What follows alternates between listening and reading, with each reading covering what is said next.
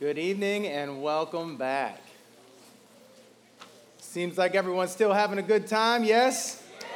Snaps? All right. All right, let's jump in to our text for tonight, which can be found in the Gospel of Luke, chapter 15. The Gospel of Luke, chapter 15, sword drill. Nice. Gospel of Luke, chapter 15. And we are going to read this entire chapter because it's a story that we're hearing in this passage for tonight from the Gospel of Luke. Luke chapter 15, beginning with verse 1. This is God's word. Now the tax collectors and sinners were all drawing near to hear him. And the Pharisees and the scribes grumbled, saying, This man receives sinners and eats with them. So he told them this parable What man of you, having a hundred sheep, if he has lost one of them, does not leave the 99 in the open country and go after the one that is lost until he finds it? And when he has found it, he lays it on his shoulders, rejoicing. And when he comes home, he calls together his friends and his neighbors, saying to them, Rejoice with me, for I have found my sheep that was lost. Just so, I tell you, there will be more joy in heaven over one sinner who repents than over 99 righteous persons who need no repentance. Or what woman, having 10 silver coins, if she loses one coin, does not light a lamp and sweep the house and seek diligently until she finds it? And when she has found it, she calls together her friends and neighbors, saying, Rejoice with me, for I have found the coin that I had lost. Just so I tell you, there is joy before the angels of God over one sinner who repents. And he said, There was a man who had two sons, and the younger of them said to his father, Father, give me the share of property that is coming to me. And he divided his property between them. Not many days later, the younger son gathered all he had and took a journey into a far country. And there he squandered his property in reckless living. And when he had spent everything, a severe famine arose in that country, and he began to be in need. So he went and hired himself out to one of the citizens of that country, who sent him into his fields to feed pigs. And he was longing to be fed with the pods that the pigs ate, and no one gave him anything. But when he came to himself, he said, how many of my father's hired servants have more than enough bread? But I perish here with hunger. I will arise and go to my father, and I will say to him, Father, I have sinned against heaven and before you. I am no longer worthy to be called your son. Treat me as one of your hired servants. And he arose and came to his father. But while he was still a long way off, his father saw him and felt compassion and ran and embraced him and kissed him. And the son said to him, Father, I have sinned against heaven and before you. I am no longer worthy to be called your son. But the father said to his servants, Bring quickly the best robe and put it on him, and put a ring on his hand and shoes on his feet and bring the fatted calf and kill it, and let us eat and celebrate. For this my son was dead and is alive again. He was lost and is found. And they began to celebrate. Now his older son was in the field. And as he came and drew near to the house, he heard music and dancing. And he called one of the servants and asked what these things meant. And he said to him, Your brother has come and your father has killed the fatted calf because he has received him back safe and sound.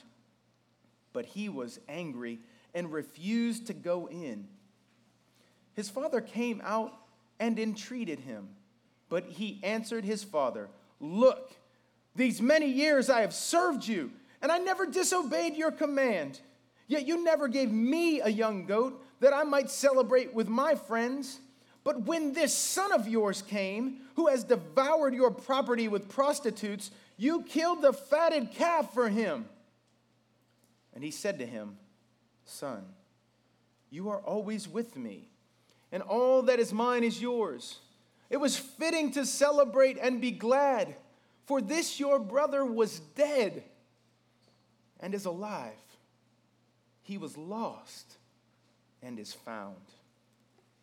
This is the word of the Lord. If you would, please join me in prayer. Father, tonight we need you. We need you to speak through your word to our hearts. We need you to save and rescue. We need you to open our eyes. We need you to heal us. We need you to restore us. And we know that you do all these things through your word because it announces what you have done in the gospel through Jesus to make us new and to restore us to yourself. So we pray that you would do that work tonight. We pray that you would teach us, that your word would find humble and willing hearts, and that we would live as your people in the world. We pray for these things in Jesus' name. Amen. Many years ago, my wife and I used to take regular mission trips to Honduras.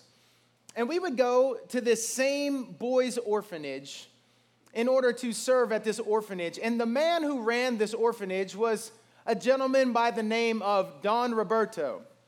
And Don Roberto used to go out into the, the, the place where he lived, and he would find children who were in the most unimaginable circumstances extreme poverty, children who were left for dead, children who had so many problems and so much suffering that they had experienced. They were, they were racked with problems, they were facing trauma, and they were going through all kinds of hard times. And Don Roberto would bring these children into the orphanage and he would care for them.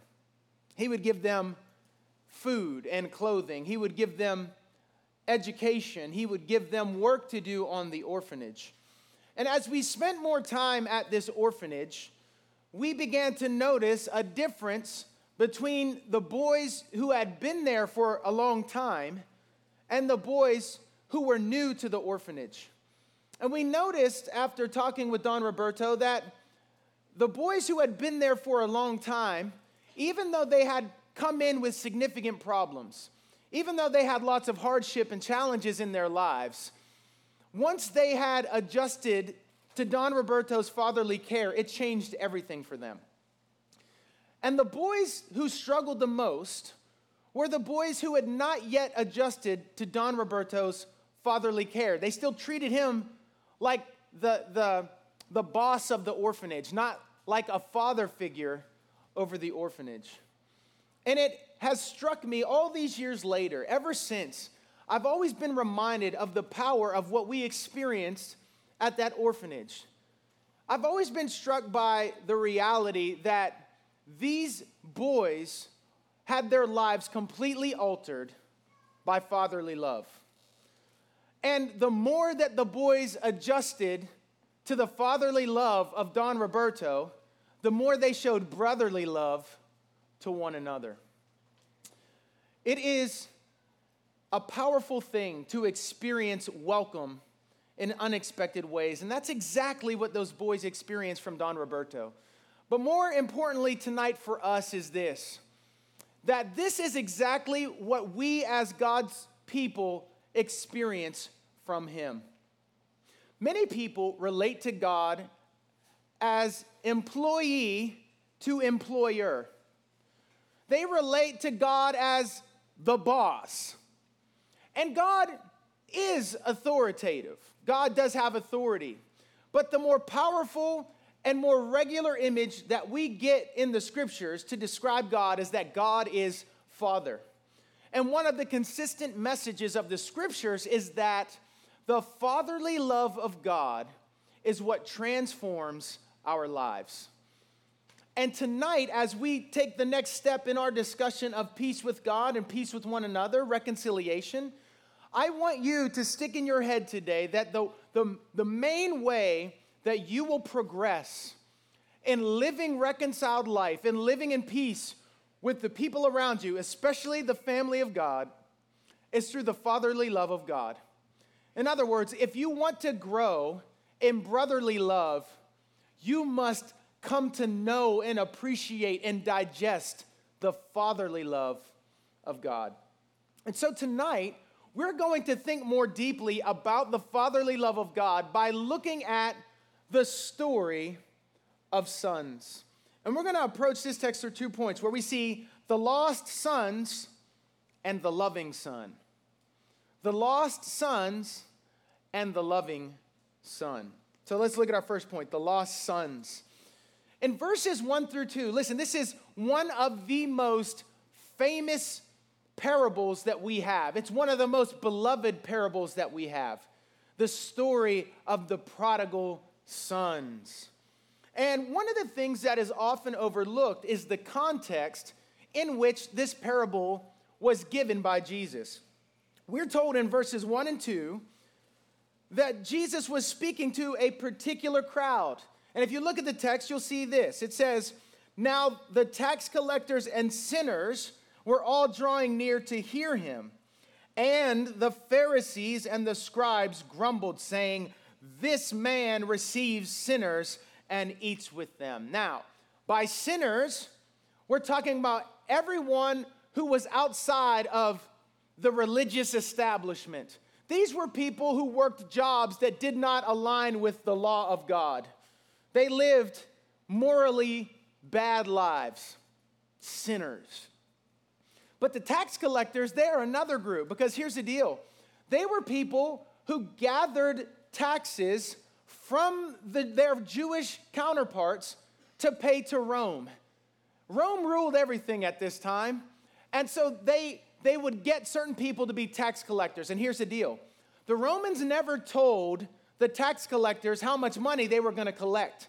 And so the tax collectors would take as much money as they could from their Jewish counterparts, and whatever they were asked to pay to Rome, they paid, but then they kept the rest. And most of the time, tax collectors ended up growing rich off of the backs of their fellow countrymen. And so they were despised by their fellow countrymen, that they got rich off of the back of their people. These were, these were outcast people, the sinners and tax collectors. They were not part of the inside group, the religious establishment. And in response to the gathering that is before him, Jesus begins to tell a series of parables. And what you have to appreciate about Jesus is that the stories that he tells, these parables that he tells, are directly aimed at the diversity of those who had gathered there before him. He is going to preach good news to the sinners and tax collectors, but he's also going to preach good news to the Pharisees. And he begins to tell one parable that has three parts. And the first part is about lost sheep. And in each story, there is a search for what is lost. Why? Because it's of such great value to the one searching. That's an important part of this story. In the first part of the story, we see a lost sheep. And shepherding was common imagery of the time, and shepherds always worked together with their respective flocks. And Jesus asks a question Which shepherd, if he had one lost sheep, wouldn't leave the 99 with his other fellow shepherds and go off and search for that one sheep? And when he found that sheep, throw it over his shoulders and come back rejoicing. Now, what would the other shepherds do once this man returned with his lost sheep? His friends, what would true friends do? They would rejoice with the shepherd who had found his lost sheep. And the point that Jesus makes is, and so do all the friends of God rejoice with him when he retrieves one sinner that was lost to him. All of heaven rejoices. And then he moves on to the second part of this parable. And he says, in this part, that a woman loses a coin. And this coin represents 10% of her meager resources. And after searching for the coin, she finds it. And she rejoices and she gathers her friends together to rejoice with her that what she had lost, she now had found. and her friends, what would you expect them to do? Rejoice with her. And the point that Jesus makes, and so do all those who are friends with God rejoice when God retrieves one sinner who was lost to him. The imagery, can you imagine all of heaven erupting like it was a grand slam in the bottom of the ninth to win the World Series over one sinner who is found? And what Jesus is doing, y'all, do you see it? Jesus is signaling to the sinners and the tax collectors that they are valuable to God. Everything they had ever heard from religious people was that they weren't good enough and they had to clean up their act and they had to start obeying the law and they had to get their lives together in order to get in. But here Jesus is telling them that they are valuable to God. All those who are lost to God are valuable to Him. Yes, even sinners and tax collectors. There very well may have been an audible gasp as this, as this truth began to dawn on these sinners and tax collectors. And the Pharisees were angry and frustrated about this message. But here's the important thing as Jesus turns the corner to get into the, the story of the two sons. The important thing we need to appreciate is this we like to beat up on Pharisees, don't we? They're just a Pharisee. And if you're not familiar with this language, a Pharisee is someone who does the right moral and religious thing all the time. They're respectable people. They take care of their business, they pay their taxes, they're they're decent folk. They're, they're folk that are looked up to in the community. And it's people who think that by doing good things and by their performance, that they somehow have impressed God and have earned his favor over their lives. And in Christian circles, we like to beat up on Pharisees. We like to call people who are digging in on us too hard, they're just a Pharisee. But what you need to see is this even Jesus doesn't despise the Pharisee. And Jesus knows that the Pharisee needs the same thing that the sinners and the tax collectors need, and that is the compassion of God. That's what cures a Pharisee. That's what heals a Pharisee. And when he turns the corner to the two sons, Jesus is going to give the subtle message that even the Pharisees are welcome to come home. Yes, sinners and tax collectors are surprisingly invited to come home, but even the Pharisees are invited to come home. And that brings us to the next part of the parable in verses 11 through 32. And Jesus here comes to his final and climactic story. And we need to remember that he's aiming at this mixed crowd of sinners, tax collectors, and Pharisees. And he wants all of them to repent. And if that word sounds old and dusty to you, repentance is coming home to God.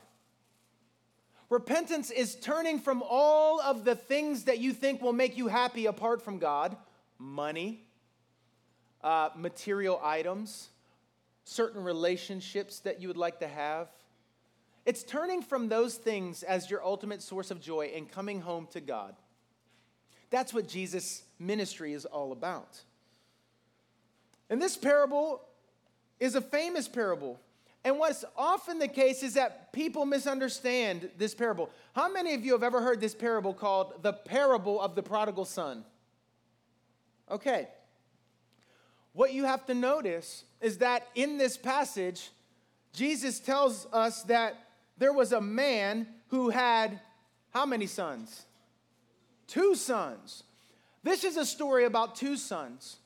And ultimately, here's the deal when you follow the story of the two sons, it will ultimately lead you to another son. All right? That's the, that's the, uh, the teaser for where we're going here. But this man has two sons, and Jesus is going to help us through this parable to see that in the two sons are represented two different ways of being lost, two different ways of being far away from the Father. And the first son gives us the first picture. And this son one day comes to his father and he asks his father for his share of the inheritance. And because there are two sons, the way that it worked, the custom of the day, was that the oldest son would get two thirds of the inheritance. And then any other sons that were left over would split up one third. But here we only have two sons. So this younger son asks for his share of the inheritance, one third of his father's estate. And it was common understanding at the time that this was an extremely disrespectful thing for a son to do. It was extremely disrespectful. It was frowned upon by Jewish rabbis at the time. This is not something that ought to be done. It's shocking. But even more shocking is the fact that the father gives him what he asked for without any argument. And the text tells us that this son gathered up his things, and then he goes off, the text says, to a far off country. And I want you to mark that language far off country. Because this was the same language that was used to describe Israel when they were in exile in Babylon and Assyria, that they were in a far off country. They were far from home. And every one of the listeners at the time would have understood the far off country to be a bad place, to be a place of sadness, to be a place of fear, to be a place of scarcity, to be a place of bondage. But this son goes off into the far off country, the text tells us, and he squanders his wealth in reckless living. This son is having the time of his life. He's going to all the clubs. He's dancing. He's buying drinks for everybody. He is the life of the party. He's trying to get all the kicks he can get, and he's having the time of his life for a little while. For a little while. Because the text tells us that pretty soon the money runs out. The money runs out. And the text tells us that soon this younger son finds himself in the middle of a famine. And it's no it's no accident that Jesus shows us a connection between the far off country and famine. This is not a place of flourishing. This is not a place of true, deep, lasting happiness. This is a land of famine because it's a land that exhibits farness from the Father. And things in this younger son's life spiral. They spiral so much so that pretty soon he is in a point of desperation where he has to go and ask a man for help in working for him and feeding his pigs. Now, hopefully, you have enough of an appreciation to know that nothing could be worse for a Jewish person than to be around pigs. They were filthy animals to the Jews. It made you unclean. And at this point, this this younger son is in a far off country, a land of famine, sadness, unhappiness. And not only that, but now he's in a situation of uncleanness. And the text tells us that he is in such a dire state that he's longing to eat the pods that the pigs were eating. You got to be in a bad situation when your desires are the same as what pigs are, are eating. This is the picture of this younger son. This younger son could not be lower. And the tax collectors and sinners are now starting to connect the dots, y'all. Because Jesus is shining a light on their situation. But he's doing this in order to offer them hope. You know, anytime Jesus shines a light on the things that are wrong in your life, he does so in order to offer you hope. He does so in order to give you something better than what it is you are longing for right now. Imagine be being one of the sinners and tax collectors. All you've ever known is rejection from the religious people that you've seen around the way. All you've ever known is being pushed to the margins, never feeling like you could actually get close to God. And then here comes Jesus talking about a story of a son who, at rock bottom, begins to find hope and has the understanding that he can return home. Some of the most beautiful and powerful words of the text come in verses 17 through 19. Look at the text. But when he came to himself, when he came to himself, it's as if this younger son has awakened from this stupor. Like he was sleeping all this time and then he, he awakens to the most powerful, hope giving reality. He can come home. He can go home to his father. Now, his view of his father is not right, but even the bare minimum understanding that he can come home to his father is enough to ignite hope in this story, and it's enough to ignite hope among the sinners and the tax collectors. Jesus is telling them, You can come home. It doesn't matter how bad you've been, it doesn't matter how far off in the far country you have been. It doesn't matter if you've squandered every good gift that has been yours up to this point. It doesn't matter if you're unclean and stinking like the pigs. You can come home to the Father. And so this younger son comes to his senses and he says, I will go home to my father. And he starts to get his speech together because this younger son knows what the rules of the day are. You know what the rules of the day were? If you brought shame on the family, you have to remember that this younger son, in asking for his share of the inheritance, asking for that now from his father, he would have brought shame on his whole family, shame on his father, shame on his older brother, shame on his relatives. And there would have been an expectation of what this younger son was supposed to do when he got home. And that expectation was that he would make restitution for the wrong that he had done. In other words, the expectation was that he would pay back for the wrong that he had done. And he would do so by being a servant. And so he starts preparing his speech. And you know what's going on in this younger son's mind? You know what he imagines the father to be like? Do you know what he thinks he's going to experience when he gets to the father? Oh, you're back now, huh? Yeah, yeah, looking real good, buddy. Woo, you stink too. Do you know what kind of shame you've brought on this family? Do you know what kind of heartache you've brought to us? Do you know what kind of ridicule and mockery you have brought to this family? You ought to be ashamed of yourself, bearing your face here again. What makes you think you have any any deserts coming back to us? That's what he's, he's expecting his father to be like. And that's what many people that you go to school with. That's what many of your friends think God is like, and that's one of the reasons why they're so afraid to even come back to church because they think that that's what God is like. That God has his arms folded and he's tapping his foot and he has a look on his face as if to say, Don't you even dare try to step foot in this church before you get your act together. But what we're going to see is that this younger son's expectations could not be further from the truth. Because the good news coming in this passage shows up in verses 20 through 24. This is to the shock of everyone listening to these words. Listen, but while he was still a long way off, his father saw him and felt compassion and ran and embraced him and kissed him. And the son said to him, Father, I have sinned against heaven and before you. I am no longer worthy to be called your son.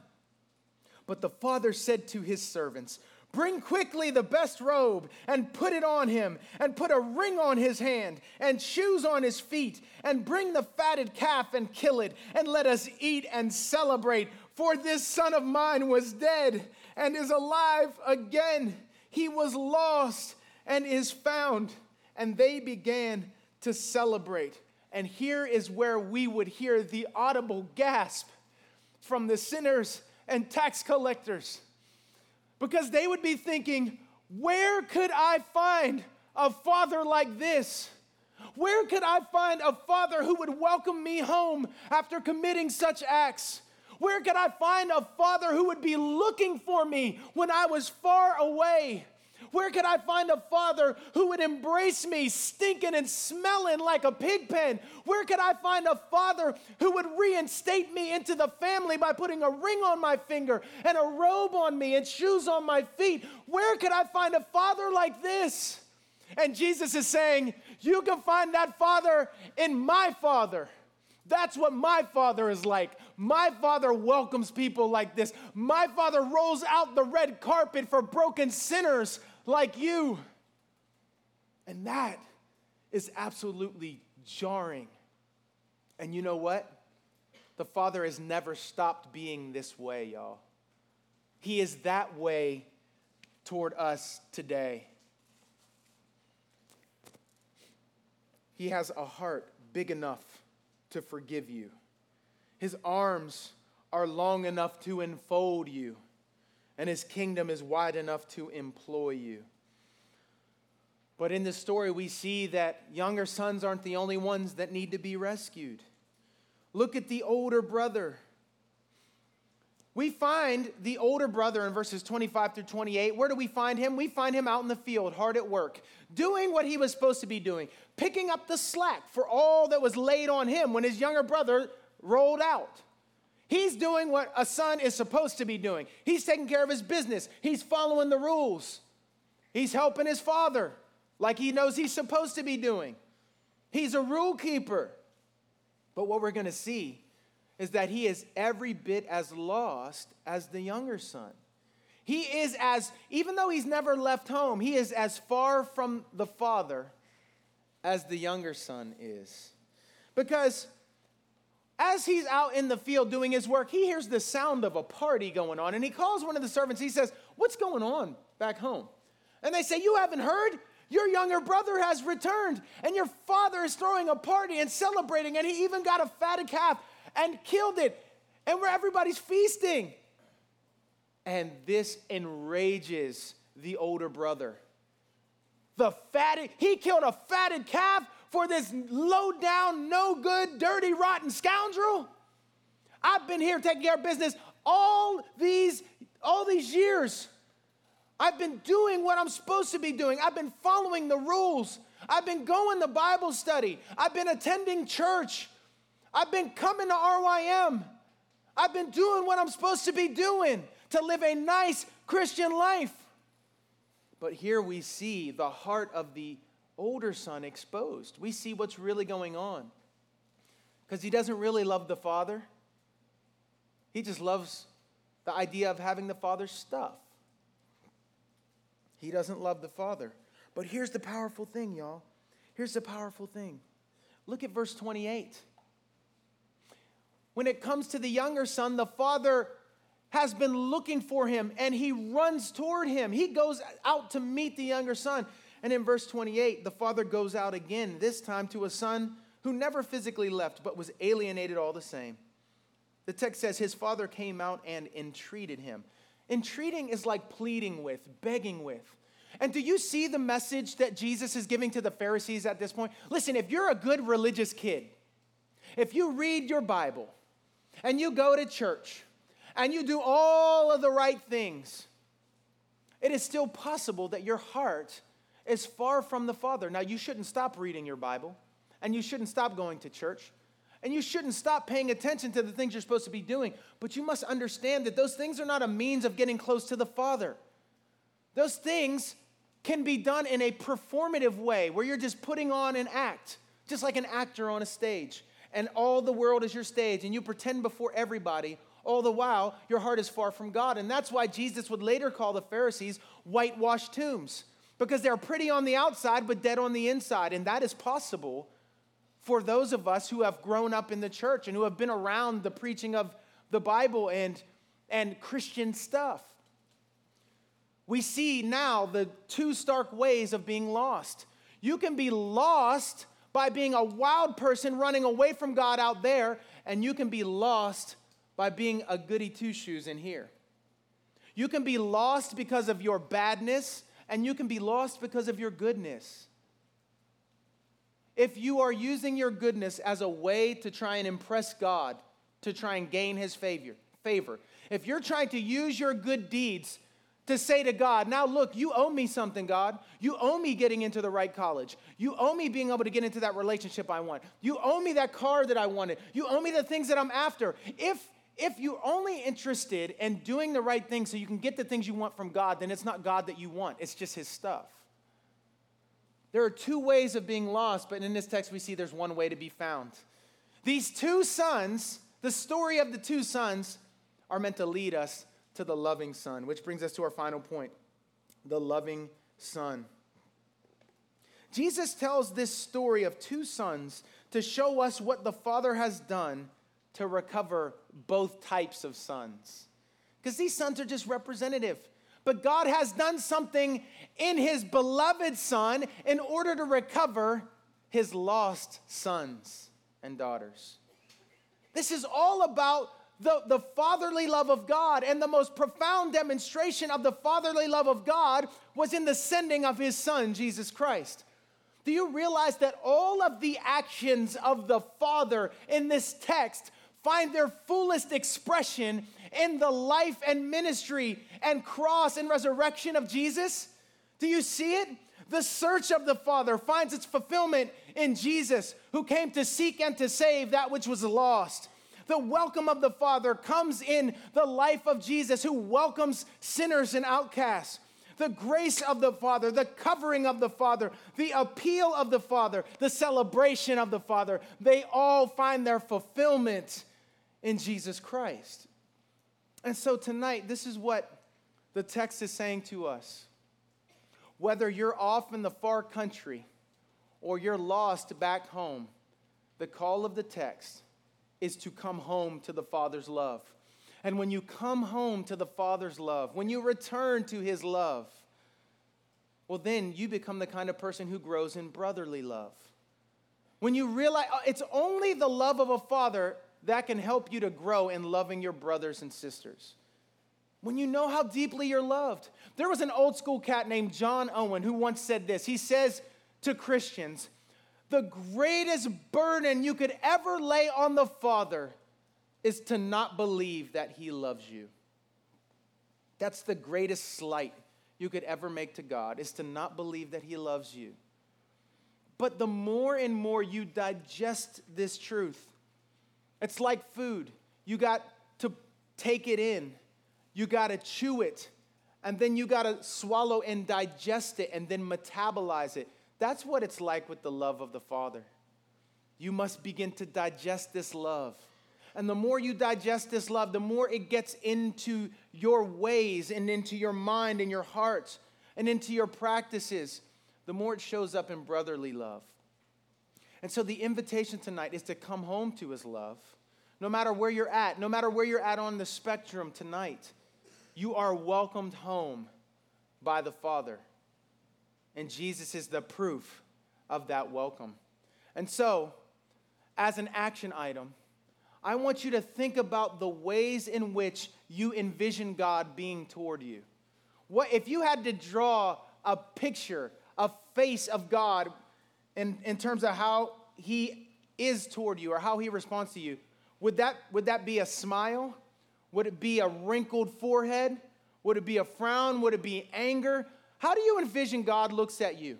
Here's the deal God looks at you with joy and delight, with his smile, because he sees you in union with Jesus Christ by faith. He can no sooner stop loving you than he can stop loving his son Jesus. He can no sooner give up on you than he can give up on his son Jesus. All those who are united to Jesus experience the Father like Jesus experienced the Father, perfectly loved and delighted in. And when that begins to settle into your soul more and more, it will show up in the way that you reflect that back to your brothers and sisters, to show them the Father's love through your love, to give them a taste of the Father's welcome through your welcome. Welcome is one of the greatest gifts that we have to offer as God's people. Welcome to the people that don't deserve it. Welcome to the people that are on the margins. Welcome to the people that should be kept out. Welcome to the people who are dirty and have bad reputations. Welcome. That's what this story is about. So let's pray that the Lord works this into our hearts and works this into our lives. Let's pray.